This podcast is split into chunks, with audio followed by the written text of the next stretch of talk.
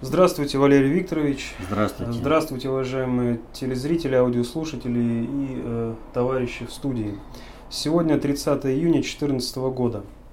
Первый вопрос от Елены из Санкт-Петербурга.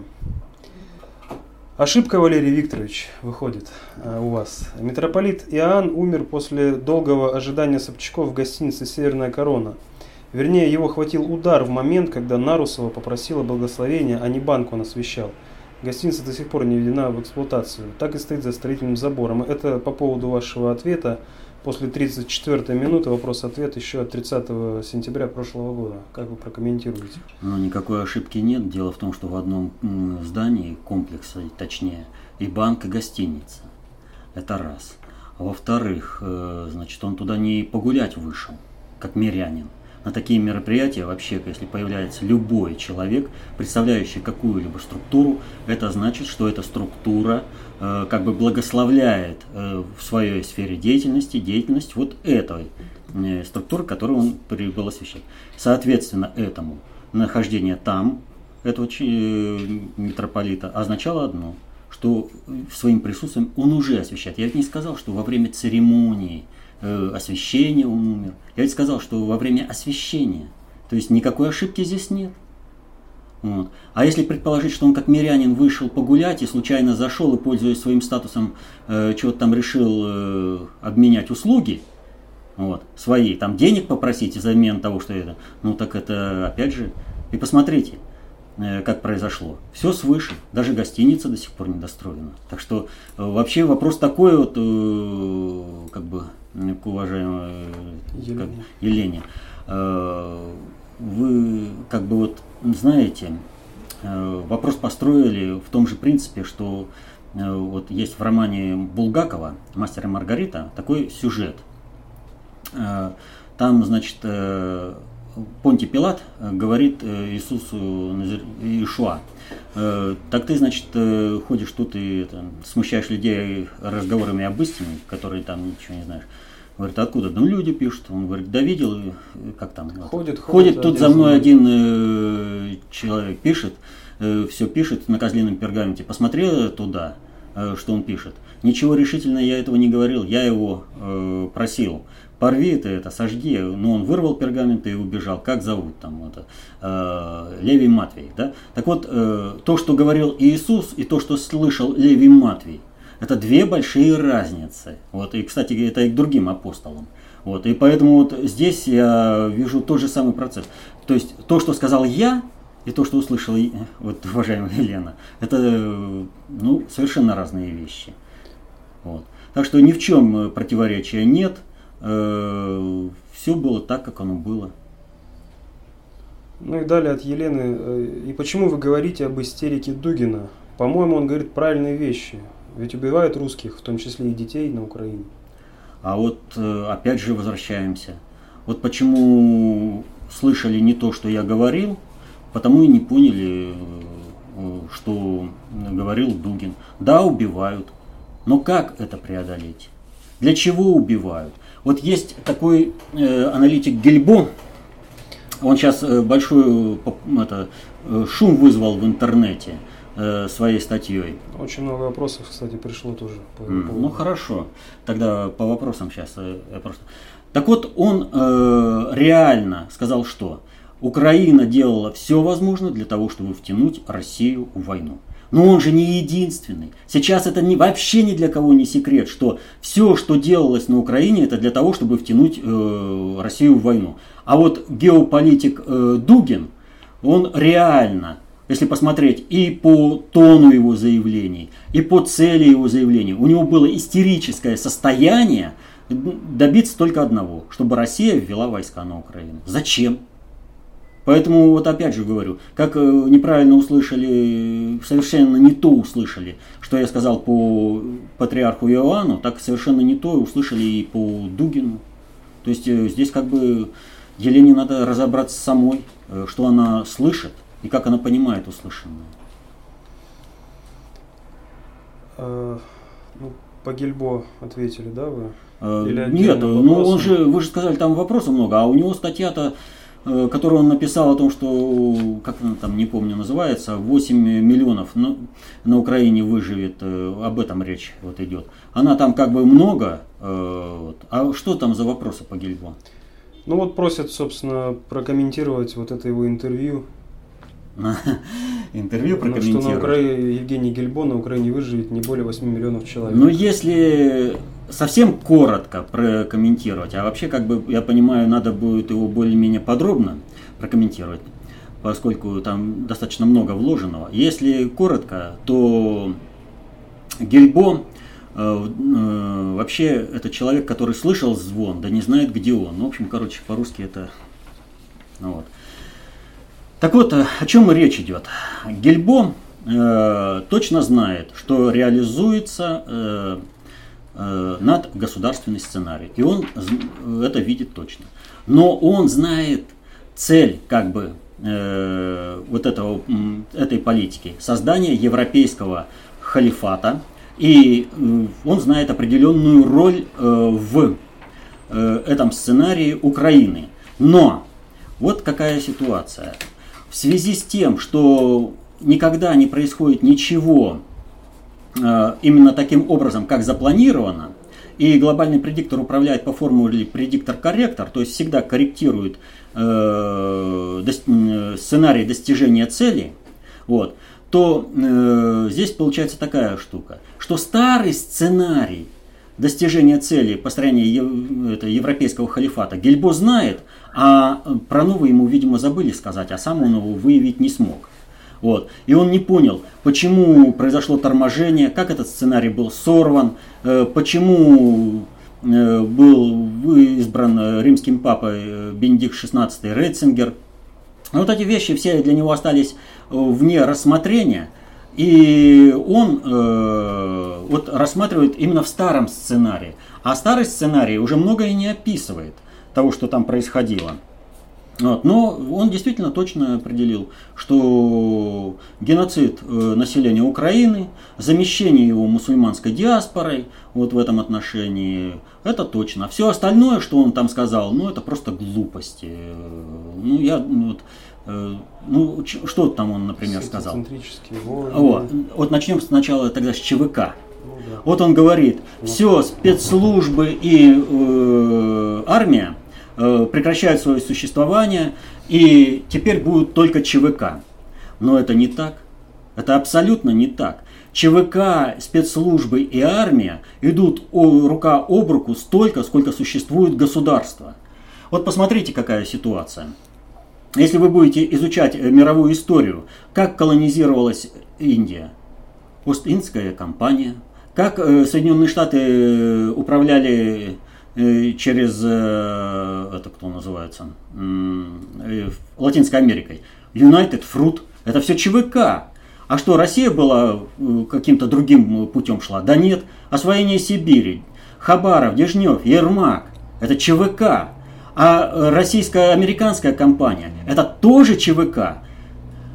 ЧВК в различных э, вариантах присутствовало всегда. Даже у Сталина и то были ЧВК. Вот, например, мало кто знает, но э, в тысяча девятьсот тридцать первом году э, в Синьцзян-Уйгурском автономном округе, вот Китая сейчас, который всегда э, является таким мятежным округом, да, и, и Китай очень много с ним возится, вот там э, вспыхнуло восстание, как бы антикитайское. На самом деле... Это восстание мусульманское, оно было направлено на, непосредственно на советский Туркестан. Это была очень серьезная угроза для э, Советского Союза.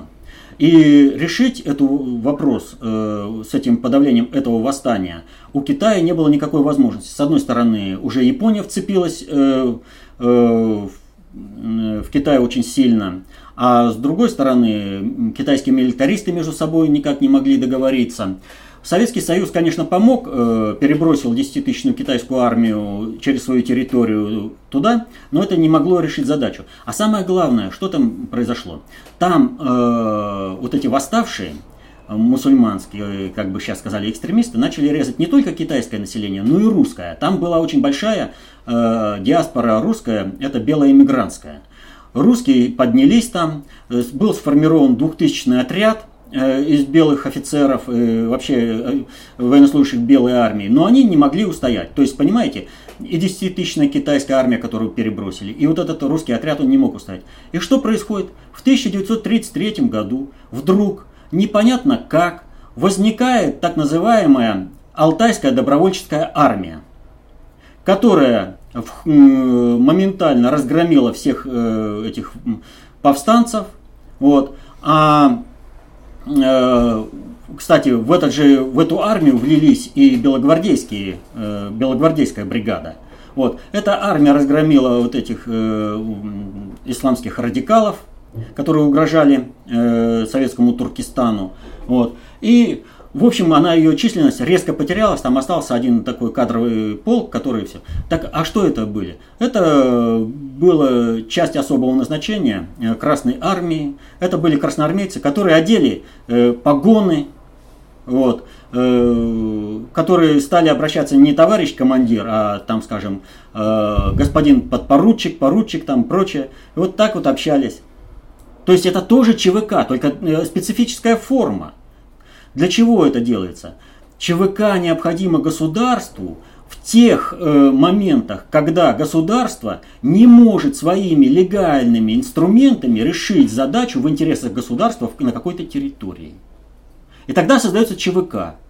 Ну вот пираты, которые были, и которые фактически контролировали Атлантику, вот, они что?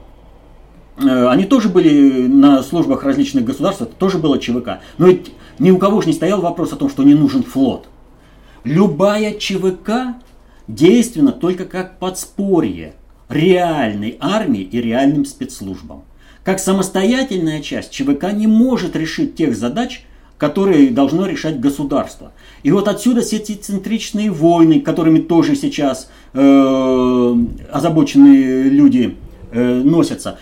Партизанское движение – это конкретный пример сетицентричной войны. Без реальной армии, реального тыла, ни одно партизанское движение не способно к более-менее э, функциональному своему развитию. Не может одно партизанское движение решить ничего. Должна быть армия, должен быть флот, должна быть экономика обеспечена. Вот. А то, что сейчас армия переходит на новый тип войны, так это совершенно иное. Если раньше, вот вообще численность армии росла по мере усложнения экономик, экономики мира, технологического процесса, по мере усложнения оружия и необходимости использования большого количества людей для использования этого оружия, обеспечения логистики вот этого оружия.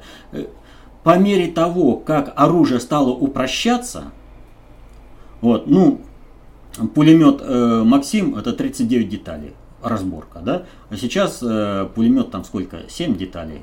Э, вот. Сейчас не могу вспомнить точно. Но неважно. Сейчас это гораздо проще, э, все эти системы. Вот. И... Э, Вот вообще производство стало проще, оно не такое сложное, логистические цепочки стали по-другому. И соответственно этому необходимость в больших армиях, она начала пропадать. То есть армию стало можно делать не массовой. Вот. Но она будет ровно настолько, насколько это необходимо именно технологической среде, в которой живет человечество. И вот э, в этой ситуации э, надо сказать следующее. Ни одна армия мира не готова к войне в новых условиях. Но на этой неготовности, как оказывается, самой готовой является к войне в новых условиях именно российская армия. Почему? А потому что российская армия получила очень мощную прививку в виде двух так называемых чеченских войн. Это очень серьезный опыт, у которого нет ни у одной армии мира. А второе, что в результате вот этого... вот этих чеченских войн, только российская армия может реально воспринять именно сирийский э, опыт, тот, который э, вот, дает Сирия. Ни одна армия не, не сможет его воспринять так, как его воспринимает Россия. Что вот касается по, се... по всем этим ЧВК и сиотицентричным войнам, опять же, вот посмотрите, вот сиотицентричные войны, Ливия нам говорят, Сирия нам говорят, да? Смотрите, успех Ливии чем бы обеспечен? Флот какой загнали? Опора авиации на острова э, и на Италию. А нам говорят, вот сами справились, ЧВК, сиотицентричная война. Ребят, вы вообще понимаете, о чем идет речь? Может быть, в Сирии что-то по-другому? Так нет. Там целая Турция со своей армией является той опорой, на которой базировались э, боевики в Сирии. И все, что мы будем рассматривать, вот любой момент, мы везде увидим за ЧВК и сиотицентричной вот этой войной нормальную армию государственную с нормальными э, полным технологическим циклом.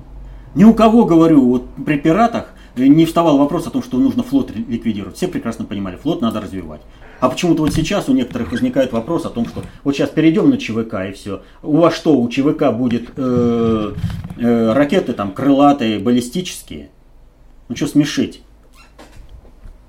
Вот. Что там у него еще, там у Гильбо там? Да вообще, что не скажешь, все глупость. Ничего не представляет. Управление. А, да, вот он хорошо там, кстати, представляет о том, что э, все мировые лидеры э, являются фактически марионетками у надгосударственного управления. Но он совершенно не видит, что Путин является уникальным лидером, который сам проводит управление, с которым считается надгосударственное управление. Он говорит, что Путин всего лишь пиарщик, который оформляет решения надгосударственных структур. Вот. Это присутствует, вопроса нет, потому что перелома-то нет еще в этом противостоянии. Но это не значит, что Путин э, является вот этим пиарщиком. Путин проводит собственную глобальную политику, которая, кстати, и меняет сценарии воплощения глобального предиктора, и которые привели к тому, что рухнул э, план Соединенных Штатов э, по Украине, да и другим странам тоже. Вот. Так что, э, вот, э, чего не коснись, выясняется, что Гильбо просто не понимает управления. Он просто как бы посвящен в некоторые сценарии, старые причем. Ему никто новых не доводил, и потому он сам определиться не может, что представляет лидер. Вот в этом отношении ведь о чем речь идет? Советская, вот Россия, она является донором, экономическим донором, и содержит на своем горбу до сих пор все республики Советского Союза. Все.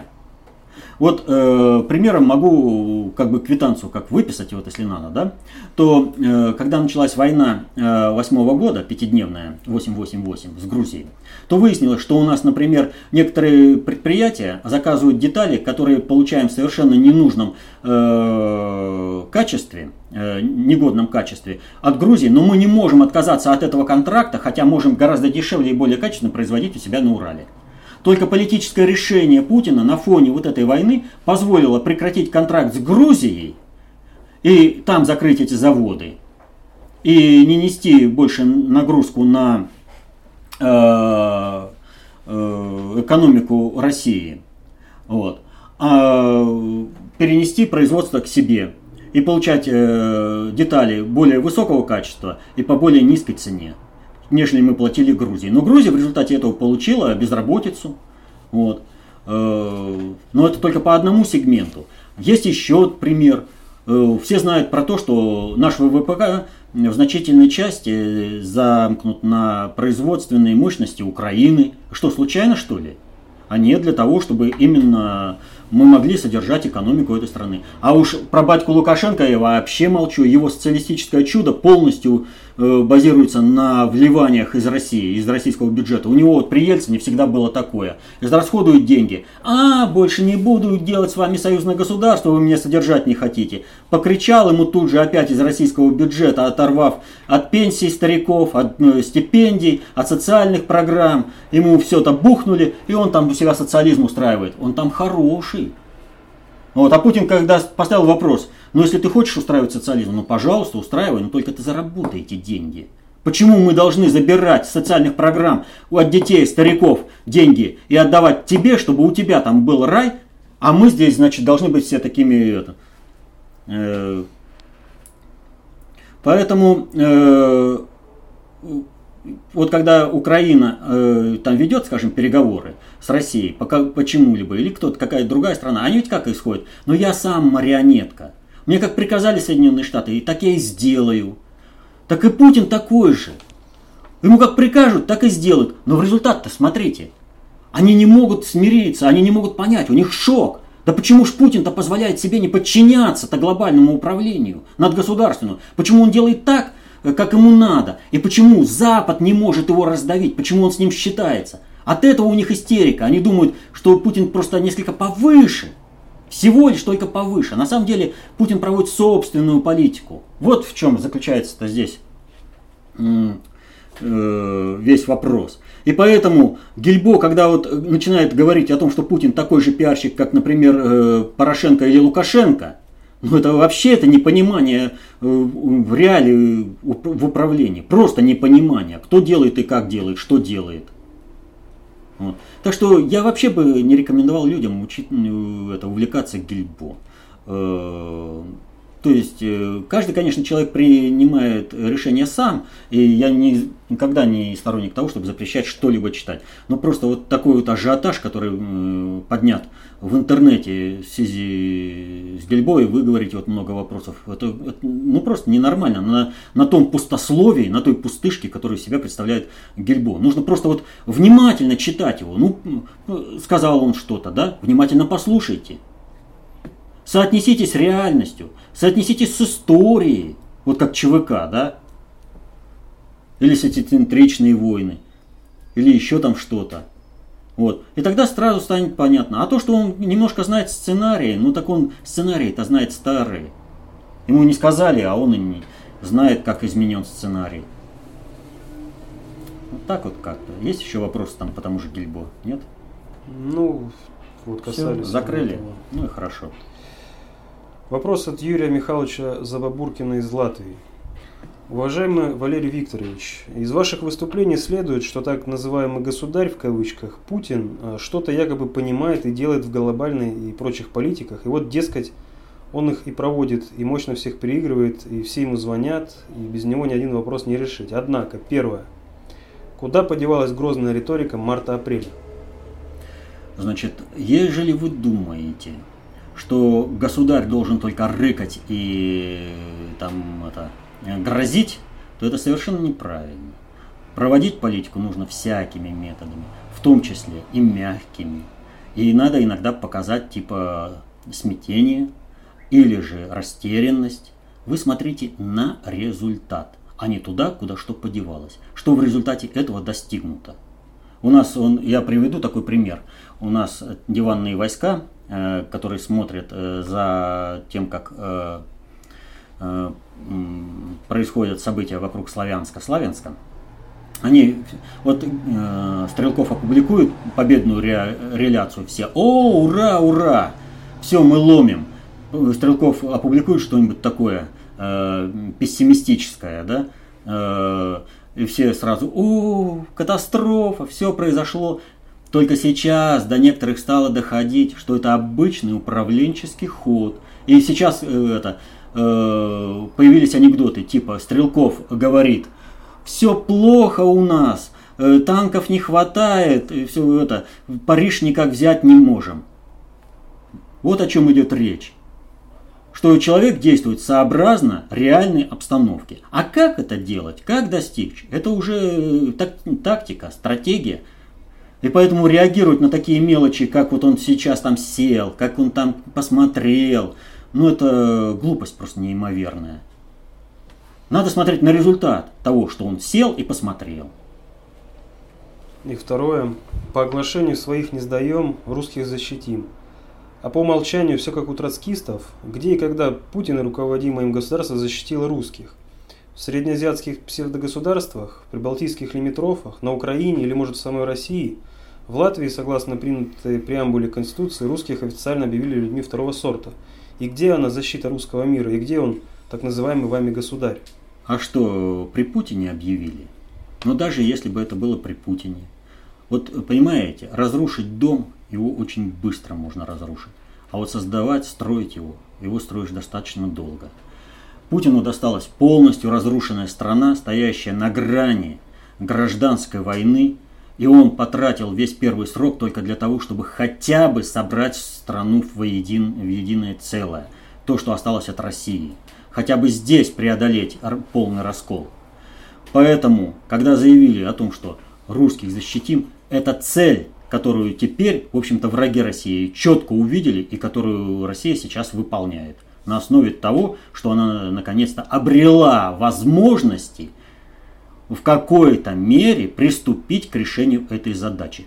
И Путин не Дед Мороз, чтобы по мановению волшебной палочки решить все эти проблемы.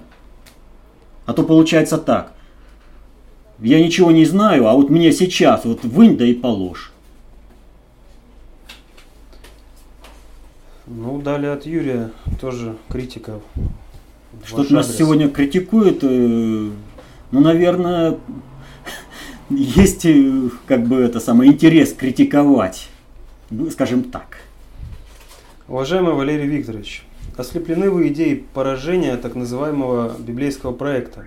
Отсюда и ключевые заблуждения. Нет никакого библейского проекта, есть талмудический проект, если на то пошло, но никак не библейский. А то, что вы называете проектом библейским, есть неверное толкование библейских текстов.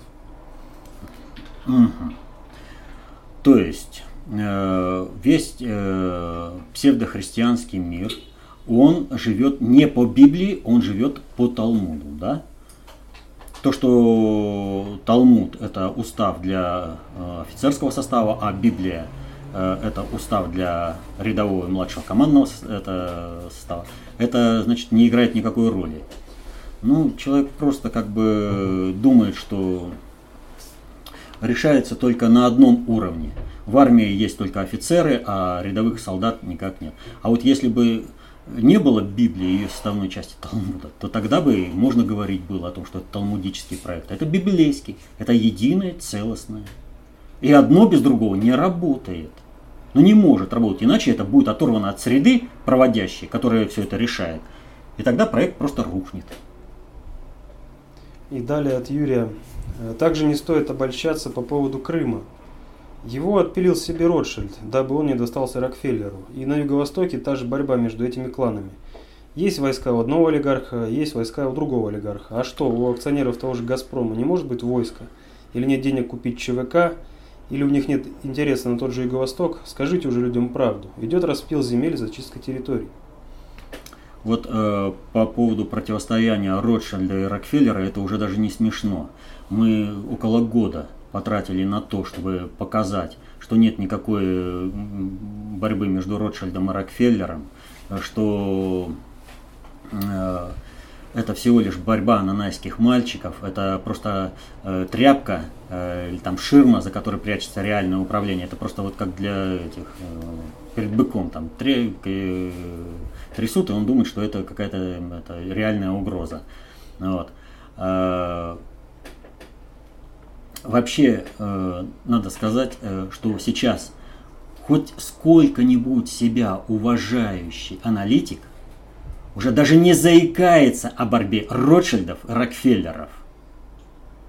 Они начинают там говорить про Барухов, про кого еще угодно, показывать какие-то иные системы. Вот. Но даже не заикаются о такой глупости, как борьба Ротшильдов и Рокфеллеров.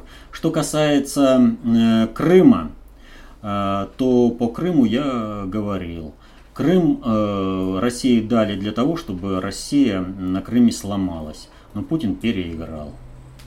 Вот. А то, что Крым нас заставили фактически э, включить э, в состав России, вот, э, это да. Вот. Но при этом, естественно, э, Путин сделал так, чтобы это было неоспоримым фактом. Это было решением народа, а не тех закулисных структур, которые пытались сломать внешнеполитическую и глобальную политику России на Крыме и ввязать Россию в войну с Украиной из-за Крыма. А Крым, в конце концов, отжать, как говорят сейчас на Украине многие, там провести войну по типу войны в Косово, сделать э, крымско-татарское ханство, где Севастополь станет черноморской базой э, американцев, вот, ну а Джемилев э, and Company будут обслуживать интересы этой черноморской базы американцев. Вот как они планировали, когда нам отдавали Крым. Далее критика от Путинцева Ирины. Опять критика. Ну, судя по вопросу. Слушаю ваши монологи с осени. Ваши суждения слишком категоричны. Вы же не на лавочке возле подъезда высказываетесь. Хочу вступиться за Тараса Шевченко. двадцатипятилетняя служба в царской армии у вас выглядит как курорт. А малюнки и вирши писал никчемные. Не думаю, что вы были с ним знакомы, а в подобном тоне можно описать жизнь почти любого поэта. «Наше все», в кавычках, Пушкин настрогал детей, наделал долгов, радикально решил вопрос среднего возраста. При этом благодарностью не отличался ни к императору, ни к покровителям, ни к начальникам. Да и мораль неуместно вспоминать. Даже Христа можно обвинить в том, что он, зная будущее, подстрекал окружающих, чтобы осуществить свои планы, бесструктурное управление. Получается, что вы также зомбируете народ, как и любое другое СМИ. Нет. Здесь получается все по-другому. Здесь вот из этого заявления видно одно, что есть ненависть к Пушкину, есть восхищение Шевченко, при этом даже нет попытки узнать по тому же Шевченко хоть что-то из его биографии, иначе бы знал бы, что он служил не двадцать пять лет, а десять лет, иначе бы он знал, что, собственно, в казарме при всех его условиях он по самому такому, знаете, запредельному счету провел не более трех лет, а все остальное время он провел в вполне цивильных условиях.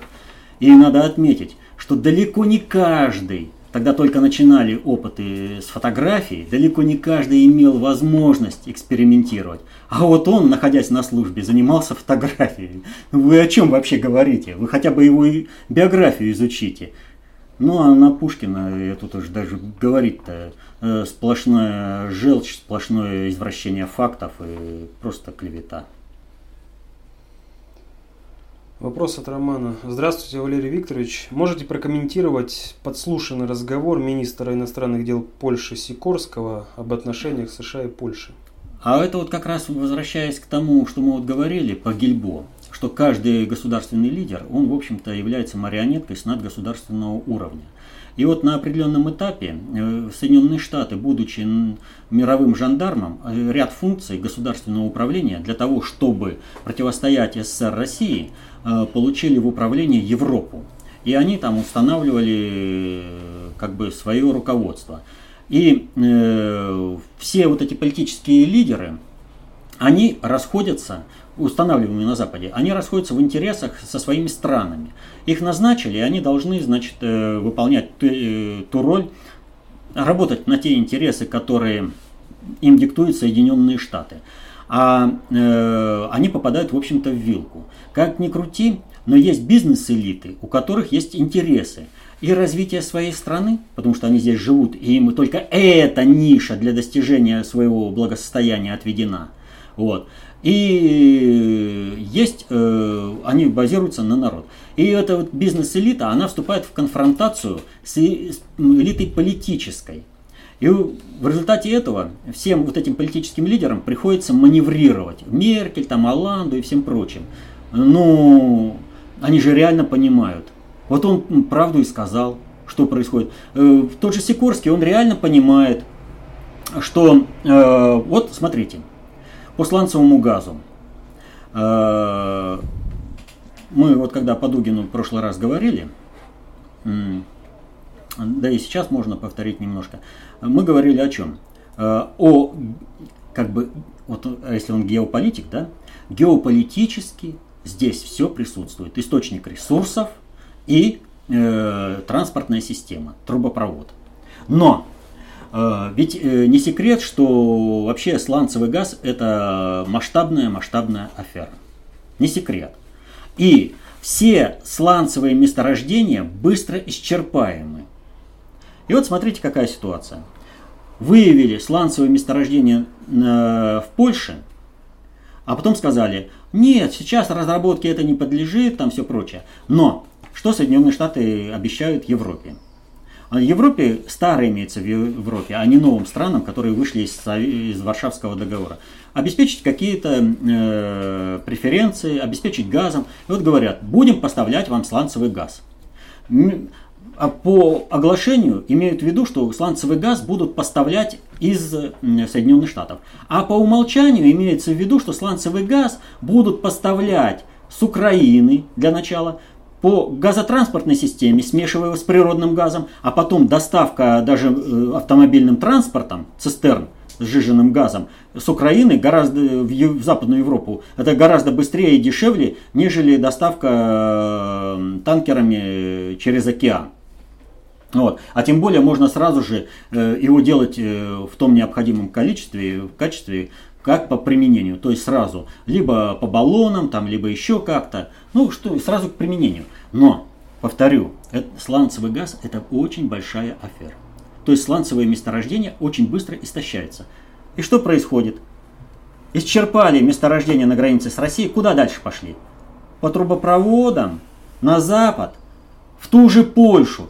И Сикорский знает, что сейчас в огне гражданской войны предстоит, по планам Соединенных Штатов, предстоит сгореть сначала Украине, а следующее, это, когда газ исчерпается, загорится Польша, потому что там тоже надо согнать население с земель для того, чтобы обеспечить этим сланцевым газом на тот период противостояния с Россией, пока не будет брошена Россия, э, Западную Европу. Он-то это знает, и он служит этому яростно, потому что его поставили, ему плевать, в общем-то, на интерес страны, но это где-то все равно прорывается. А почему стало известно? Ну так, извините, я же повторяю, бизнес-элиты, они ведь э, посылают своих представителей э, и в политические элиты, и э, в спецслужбистские, везде. И они имеют свой интерес, и им надо отстраиваться от Соединенных Штатов. И, может быть, даже сам Сикорский слил этот разговор для того, чтобы поднять этот вопрос и отстроиться от э, э, политики Соединенных Штатов, чтобы Соединенные Штаты не имели возможности так жестко манипулировать Польшей, как они это делают сейчас. Потому что Польша не поймет, народ не поймет, мы не можем так маневрировать, вы уж так давайте сильно нас не гоните, иначе они восстанут и с Россией договорятся, и тогда вы получите совершенно другой эффект. Вот о чем идет речь. Сикорский более жестко высказался. Да, он очень жестко высказался. Поводу. Но он прямо высказал то, что есть. Вопрос э, от Димоныча. В одном из прошлых видео, вопрос-ответ, вы сказали, что США управляют Украиной структурно, вследствие чего сбежали все руководители силовых ведомств Украины. Проясните, пожалуйста, как именно это реализовано? Насколько я знаю, данный структурный способ в Конституции Украины не прописан. В Конституции Украины прописано гораздо жестче, чем это прописано в Конституции России. А потом не надо думать, что все управление всегда идет чисто по закону и кто-то его соблюдает. Разве в Конституции Советского Союза было прописано крушение Советского Союза и деятельность ка пэ эс эс по подготовке этого крушения? Ничего подобного. Однако это было реализовано по полной программе. Хотя в, в Конституции были запрещены очень многие вещи, э, которые под руководством ка пэ эс эс осуществлялись по развалу страны. Вот. Так что написанный текст, это не значит, что он будет исполнен. Поэтому вот когда у нас некоторые патриоты упираются все в Конституцию, вот изменим Конституцию, все изменится, ну это, мягко говоря, не так. Выполняется ровно то, что могут власти, это реализуемая на практике способность управлять. Вот кто сможет на практике реализовать управление, тот и сможет проводить, собственно, это, осуществлять эту власть на местах. Что касается Украины, то я не говорил, что все сбежали. Я рассказал о конкретной попытке сбежать начальника погранслужбы Литвина, но я уж не знаю почему, но его резко вернули на службу. И он сейчас исполняющий обязанности, но тем не менее все-таки э, продолжает руководить, э, руководить Госпогранслужбой Украины. И сбежал э, руководитель Центробанка Украины Кубив. Вот. Все остальные из киевской банды пока на своих собственных местах и ждут, когда придет время их обрезания. Ну а попутно они там грызутся, э, топят друг друга. Э, как это структурно у них осуществляется? Ну, вот сейчас э, в интернете появилась э, информация о том, э, конкретная директива, э, о том, что Все сотрудники СБУ документы должны вести документацию на английском языке, потому что в каждом управлении, а это реально уже сейчас, это вы можете проверить, если есть контакты с Украиной, в каждом областном управлении, прям чуть ли не целыми этажами, сидят сотрудники ЦРУ и ФБР, перед которыми должны отчитываться сотрудники СБУ. То есть генерал там приходит к какому-нибудь э, клерку из Госдепа, э, в смысле из, из, Федер... из ФБР, и вынужден стоять перед ним по стойке смирно и докладывать ему о том, что как происходит. Причем он должен это делать на английском языке, потому что они колонизаторы, они, они обязаны знать. А уж на Владимирской двадцать пять, если не ошибаюсь, э, правильно назвал адрес, э, так, двадцать шесть это, нет, все-таки двадцать пять. Э, двадцать шесть это администрация президента, двадцать пять, значит, это кто называется, у них уже давно висит флаг Соединенных Штатов на входе. Это СБУ, главное управление, вот вам и структурно. Так что о чем тут говорить? Вопрос от Валентины. А, вот еще есть один момент. Тут Наливайченко, по Наливайченко опять возвращаемся к Дугину э, и к его истеричному воплю. Значит, э, э, смотрите, как это произошло. Э, Наливайченко, э, он что сказал? Э, значит, на Украине перед истерикой Дугина вдруг все средства массовой информации заистерили о том, что есть некий евразийский фундаментализм, который только он и больше никто угрожает Украине. Вот все, если будет Украина действовать, как говорят евразийцы, то Украина погибла.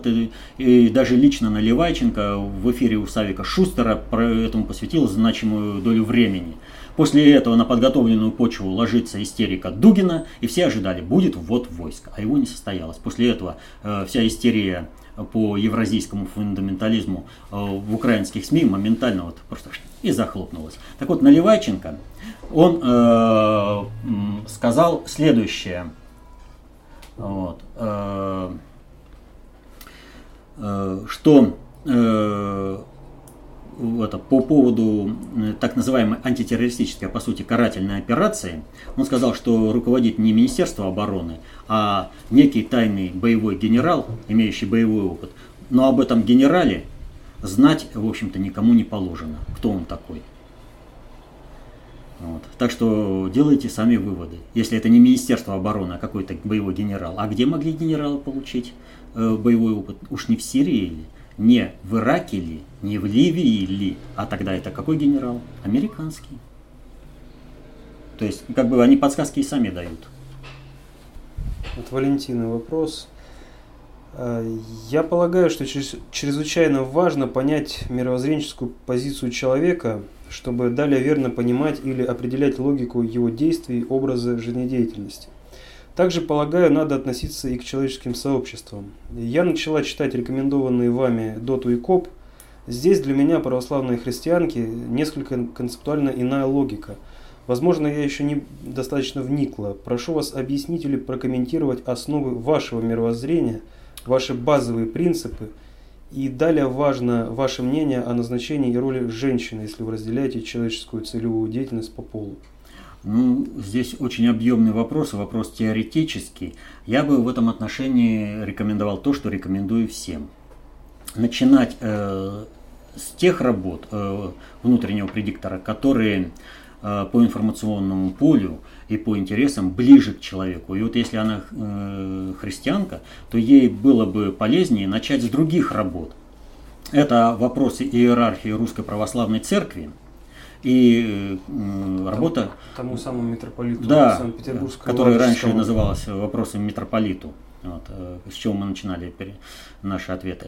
Вот. И вторая работа – это к богодержавию. И там э, будет как раз э, пошагово объяснено э, взаимосвязь, так скажем, концепции общественной безопасности э, с православием, как официальным православием, так и, собственно, с термином, что он выражает, и там, естественно, будет о роли женщины. Мастер и Маргарита. Мастер и Маргарита, ну это как бы в продолжении уже. А вот поскольку она позиционирует себя как христианка, то, пожалуй, именно с этого надо начинать. Ведь были поставлены вопросы иерархии Русской Православной Церкви, что есть Бог, и как это проявляется в конкретной жизни, в управлении, почему у вас процветает прозелитизм в результате этого, почему уходят в другие конфессии.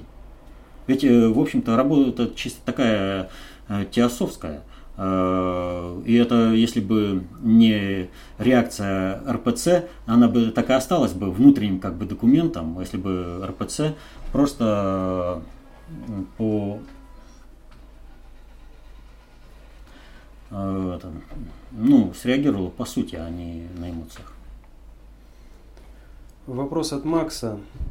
Поясните явление педерастии со своей точки зрения. В приложении к доту написано: лучше бы голубые и розовые, стоящие на управленческих постах, исчезли из этого мира. Откуда такое презрение к больным педерастии со стороны КОП? Чем они так опасны? Кроме того, что заведомо являются биороботами, не способными стать человеком, и еще их пропаганда нарушает нравственность молодого поколения. И еще, как вам мысль о том, что когда в обществе приемлемо быть геем, они вымрут сами собой, потому что будут не способны передать свои гены, а если это зазорно, как в России, будет э, все больше скрытых больных людей? Во-первых, это не болезнь, а извращение. И если это извращение распространить на все общество, то общество вымрет. Вот. Значит, по этому поводу я бы рекомендовал опять работу внутреннего предиктора, называется... Разрешение проблем... Разрешение проблем национальных взаимоотношений в русле концепции общественной безопасности. безопасности. Там пятый раздел – это ЛГБТ-сообщество и интернацизм. интернацизм. А раньше она была под названием э, аналитическая записка э, «Психтроцкизм и, и пидорасинг. Угроза жизни человечества. жизни человечества». Вот там все эти вопросы подробно расписаны. Ну, вот. Это не является, повторю, болезнью, это является извращением, социальным извращением, которое навязывается обществу. И это большая ошибка считать это болезнью. Опасно для будущего, кстати, человечества считать это болезнью. Следующий вопрос. Просят прокомментировать подписание Порошенко евро... договора о евроинтеграции. Ну что он подписал? Он подписал полностью передачу окончательную. Теперь Порошенко никто и звать его никак. Подписано соглашение, причем подписано в какой форме. Какие пункты соглашения будут действовать и в каком объеме, будет решать э, Евросоюз. Евросоюз же будет решать, э, как изменять это соглашение. А Порошенко и вся государственная структура Украины всего лишь только будут исполнять. Но при этом, как сказала Меркель, будет ли это соглашение вообще задействовано и как, будет решать после согласования с Россией. А по сути, ну что заморачиваться, когда будет восстановлена легитимная власть на Украине, то указом легитимного президента Украины будет объявлено, что все законодательные акты, принятые э, парламентом и м, так называемым самозванным президентом Украины, будь то Турчиновым или Порошенко, э, с двадцать второго февраля, в период с двадцать второго февраля две тысячи четырнадцатого года по дата, соответственно, установлена когда, считать недействительными. Соответственно, этому недействительные все подписанные. То есть фигня обычная. Но для реального управления это нет. Они теперь вообще никто и звать их никак. Они обязаны теперь подчиняться любому клерку из Евросоюза. И они это будут делать. Порошенко никакой, ну, это как бы для Украины он президент. Кстати, вот тоже была просьба в комментариях под видео пояснить, что вы имеете в виду, когда говорите «П-резидент». Резидент – это...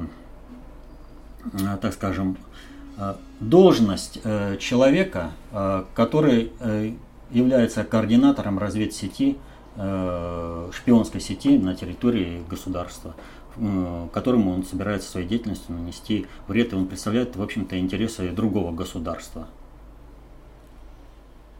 Вопрос следующий также от Петра и Игоря. Просят прокомментировать странное заявление Збигнева Бзежинского от шестнадцатого июня, сделанное в центре Вудро Вильсона в Вашингтоне. Здесь приводится цитата. «Мы должны эффективно предотвратить соблазн российского руководства использовать силу. Проще говоря, мы должны предотвратить использование силы. Однако они же всеми силами пытаются нас туда вовлечь, или это из серии э, «Только в терновый куст не кидай». Да, только в терновый куст не кидай, потому что уже всем аналитикам конкретно ясно, что Америке и нынешней киевской банде необходимо, чтобы зашла Россия своими войсками на территорию Украины, чтобы на Россию списать весь негативный эффект, чтобы Россию втянуть в войну. Вот, а Россия никак не входит, но уже это вот последние попытки, это уже ну, просто от противного. Только в терновый куст не кидай. Типа, а мы уже испугались, теперь уже все не играет. Ну это вообще детский лепет. Просто детский лепет. Если они до такого опустились, значит у них реально уже все, нечем им больше предъявить в мировом э, управлении с надгосударственного уровня. Славик просит прокомментировать связь между событиями на Украине и в Ираке. И как ситуация в Ираке отразится на Сирии и Иране? Ну как? Я уже говорил об этом, что э, в результате того, что Россия не позволила себя втянуть в войну на Украине и не позволила уничтожить население карательными рейдами. Вот. Там работают э, наши журналисты, и в результате чего мы информационное освещение этого процесса делаем, а наши дипломаты осуществляют дипломатическое сопровождение вот этого народного протеста. Вот. В результате этого э, Соединенные Штаты потерпели сокрушительное поражение на Украине. Это не значит, что они там бу- все э, на спинку упали, лапки врозь. Нет, на самом деле еще будет э, продолжаться долгое время и достаточно ожесточенно все это. Правый сектор надо будет ликвидировать, самооборону, ту Майдана тоже. То есть отмороженных и все равно любому режиму. Вот бандеровцам, между прочим, в первую очередь надо будет, если вот они планируют хоть какое-то долговременное устойчивое управление, вот бандеровцам вот эту вот э, силу нужно будет ликвидировать самим, в первую очередь. Поэтому здесь э, еще долго будет. Но на самом деле, вот по-крупному, Соединенные Штаты проиграли войну за Украину. Там уже играют роли Евросоюз и э, глобальный предиктор, стоящий за ним. И поэтому там, в общем-то, все это сливается вот таким вот образом. Значит, Соединенные Штаты для чего разожгли э, э, пожар на Украине? Потому что у них при поддержке получилось так, что они э, затормозились э, в Сирии. Башар Асад, правительство легитимное, народ Сирии, при поддержке России смогли оказать действенное сопротивление экстремистам, вот этим бандитам, и в результате этого Сирия не рухнула. И тогда Соединенные Штаты решили, когда следующий этап-то должен был быть Украина после победы над Сирией, но они думали так: ага, мы сейчас Россию растянем на два фронта. Мы сейчас подожгем Украину, и тогда в Сирии, воспользовавшись этим моментом, сможем победить. На самом деле получилось что? Они проиграли в этом, кто называется, на Украине, и они могут вернуться в Сирию, как в ближайшую точку для начала атаки на Россию. Значит, они должны вернуться в ближайшую точку, откуда они раскачивали Сирию. Эта ближайшая точка – это Магриб, Северная Африка. Там они раскачивали Тунис, Ливия, Египет. Вот. Куда они могут вернуться? В Египет. А там Ас-Сиси просто братьев-мусульман сотнями расстреливает. Там просто выбили всех майданутых. Там некому устраивать. Значит, надо возвращаться в ближайшую точку, откуда можно раскачивать весь арабский мир. Это значит, надо возвращаться то, с чего они начинали. Это двухтысячный год. Вот, вторжение началось в две тысячи третьем году, но реально это двухтысячный год. Ирак. Они туда и вернулись. И там э, сейчас пытаются раскачать регион из Ирака. Втянуть уже туда. Но сил уже мало. И они в результате этого оттягивают боевиков из Сирии в Ирак. Вот. А Сирия тем самым восстанавливает собственный суверенитет, и ну, еще легче, раз убегают вообще в Ирак. Вот. Так что нормально. Плохо в Ираке, потому что Соединенным Штатам победили, фактически уже победили на Украине. Вопрос от большевика. Только что прочитал новость. Владимир Путин подписал указ о праздновании столетия со дня рождения Солженицына с перечислением его неоценимого вклада. Как к такому относиться? Неужели он искренне считает Солженицына достойным человеком? Ведь тот же Юрий Мухин писал о том, что Солженицын прежде всего трус, который сам наговорил на себя, будто бы он шпион. Знаменитая сто шестнадцатая статья потому что шпионам по тогдашнему У К грозила тюрьма. И также его произведения «Архипелаг ГУЛАГ» и прочее. Ведь очевидно, что это все части масштабной кампании по очернению имени Сталина. Можно вспомнить неоднократное употребление Путиным словосочетания «сталинские репрессии». Неужели его мера понимания по этому вопросу настолько низка? А если нет, то получается, что его заставили какие-то из окружающих его кланов, но это, это наносит немалый ущерб его репутации со стороны людей, положительно оценивающих роль Сталина. Или у нас пока еще настолько много в России либерастов, лобызающих Солженицына, что приходится перед ними вот так раскланиваться. Дайте, пожалуйста, комментарий этого вопроса. Не так много у нас либерастов, перед которыми надо раскланиваться, но есть надгосударственное управление и возможности надгосударственного управления воздействовать на все управленческие сферы России и на производственную сферу. С этим нельзя не считаться.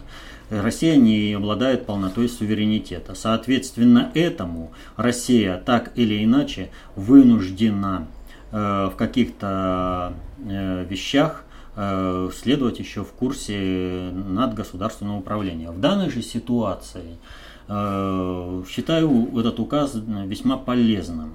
В каком плане?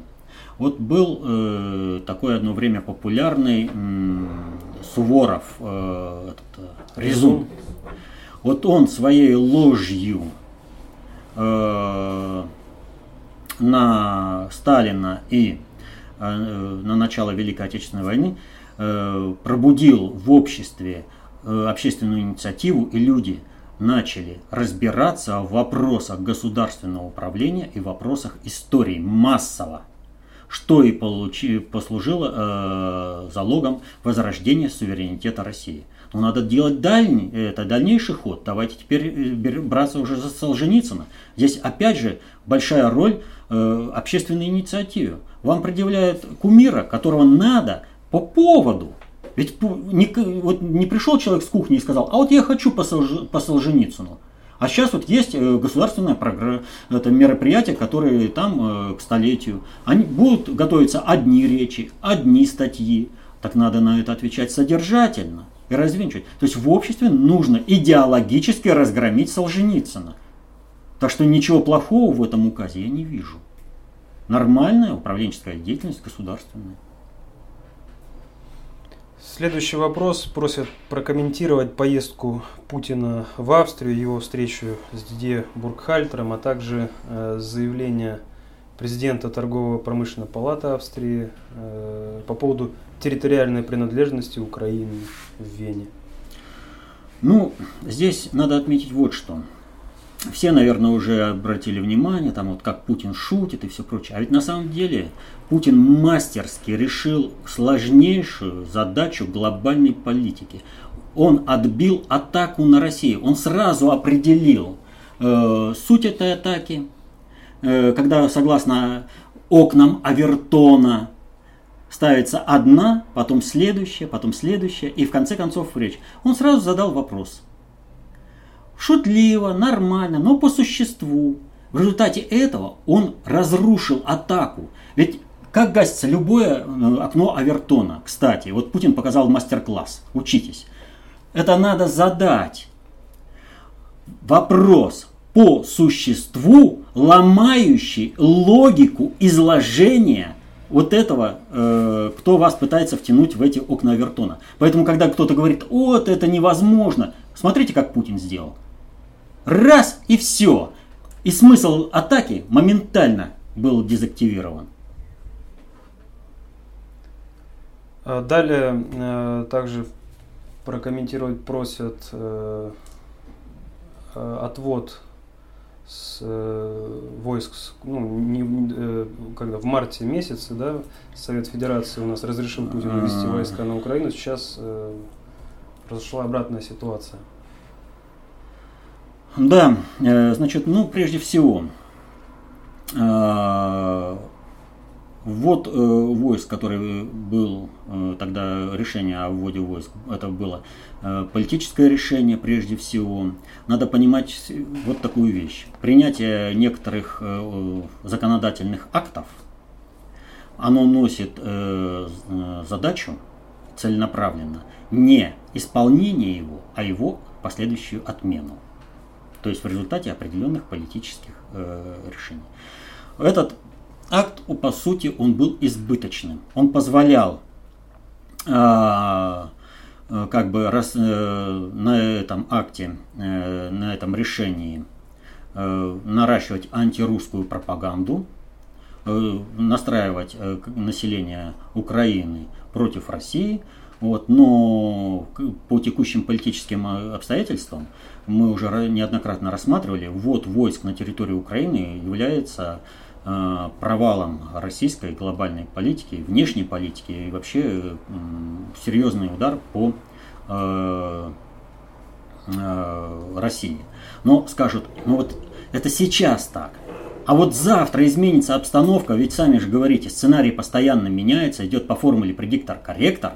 А вот завтра изменится, а у Путина не будет. Будет у Путина. В две тысячи девятом году было принято специальное решение о возможности применения президентом войск Российской Федерации за границами Российской Федерации. И этого решения вполне достаточно для того, чтобы решать задачи на шестом приоритете. Поэтому можно было сделать хороший ход, разрядить общественную обстановку, показать свое решение, но Россия ни в чем абсолютно себя не ущемила. Просто там, когда это было, первого марта, по-моему, да, первого марта приняли решение о разрешить президенту ввести войска на Украину, это было, повторю сразу, избыточное решение, которое можно было спокойно отменить в качестве политического торга, что и было сделано. И вот здесь заламывать руки как бы не стоит. Нормальная, хорошая работа на глобальном уровне. Ну и последний вопрос на сегодня. Прокомментируйте, пожалуйста, подарок Путину, Путина Зюганову на его семидесятилетие. О, да, это очень серьезный подарок. Путин подарил Зюганову Чапаева, причем на коне. И это очень большой смысл несет. Вот сейчас, чтобы понять, что сказал Путин Геннадию Андреевичу, нужно вспомнить фильм Чапаева. Фильм «Чапаев» был сверхпопулярный в сталинские времена, просто сверхпопулярный. И сейчас э, популярность этого фильма э, многие не поймут, почему же он был такой популярный. А суть-то заключается в следующем. Э, там э, есть такой диалог крестьянина с Чапаевым. И он э, говорит: Василий Иванович, ты за большевиков, али за коммунистов? И у нас э, смеются: ха-ха, неграмотный крестьянин не знает, что это одно и то же. Нет, это не одно и то же. А во времена гражданской войны это было конкретно. За коммунистов — это за троцкистов, это за Троцкого. За большевиков — Ленин, Сталин. Вот линия. За большевиков — это значит от народа. А за коммунистов — это за революционеров, которым э, народ э, просто это, э, хворост в пожаре мировой революции. Народ это четко разделял для себя. Вот. А как э, большевику э, Чапаеву ответить, если у него за спиной стоит троцкист Фурманов, коммунист? И он что говорит? Э, я за интернационал. А за какой интернационал? За тот, за который Ленин, то есть за большевистский. То есть фактически-то он ответил и определился. Вот.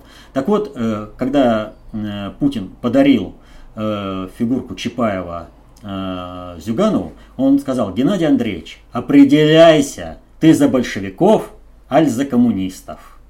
Ну, на этом, вот, я думаю, ответ по этому вопросу стоит закончить.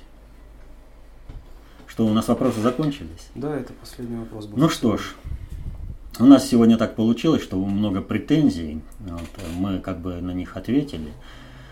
Вот. Для нас э, претензии это не представляет никакой роли. Я для чего это говорю? Если мы в будущем какие, на какие-то претензии не будем реагировать, то только потому, что вот вы уже обратили уровень претензий, внимание на уровень этих претензий. То есть либо человеку, как правило, надо разобраться в самому в себе, чтобы ответить на тот вопрос, а не предъявлять претензии, что мы там что-то не то сказали. Вы послушайте, что мы сказали, и все поймете. Но только то, что мы сказали, а не то, что вы услышали. Иначе эффект Левия Матвия. Да, иначе нарастать. Эффект Левия Матвия. Ничего решительного я этого не говорил. Вот. А он вырвал и убежал. Ну что ж, всем спасибо за работу.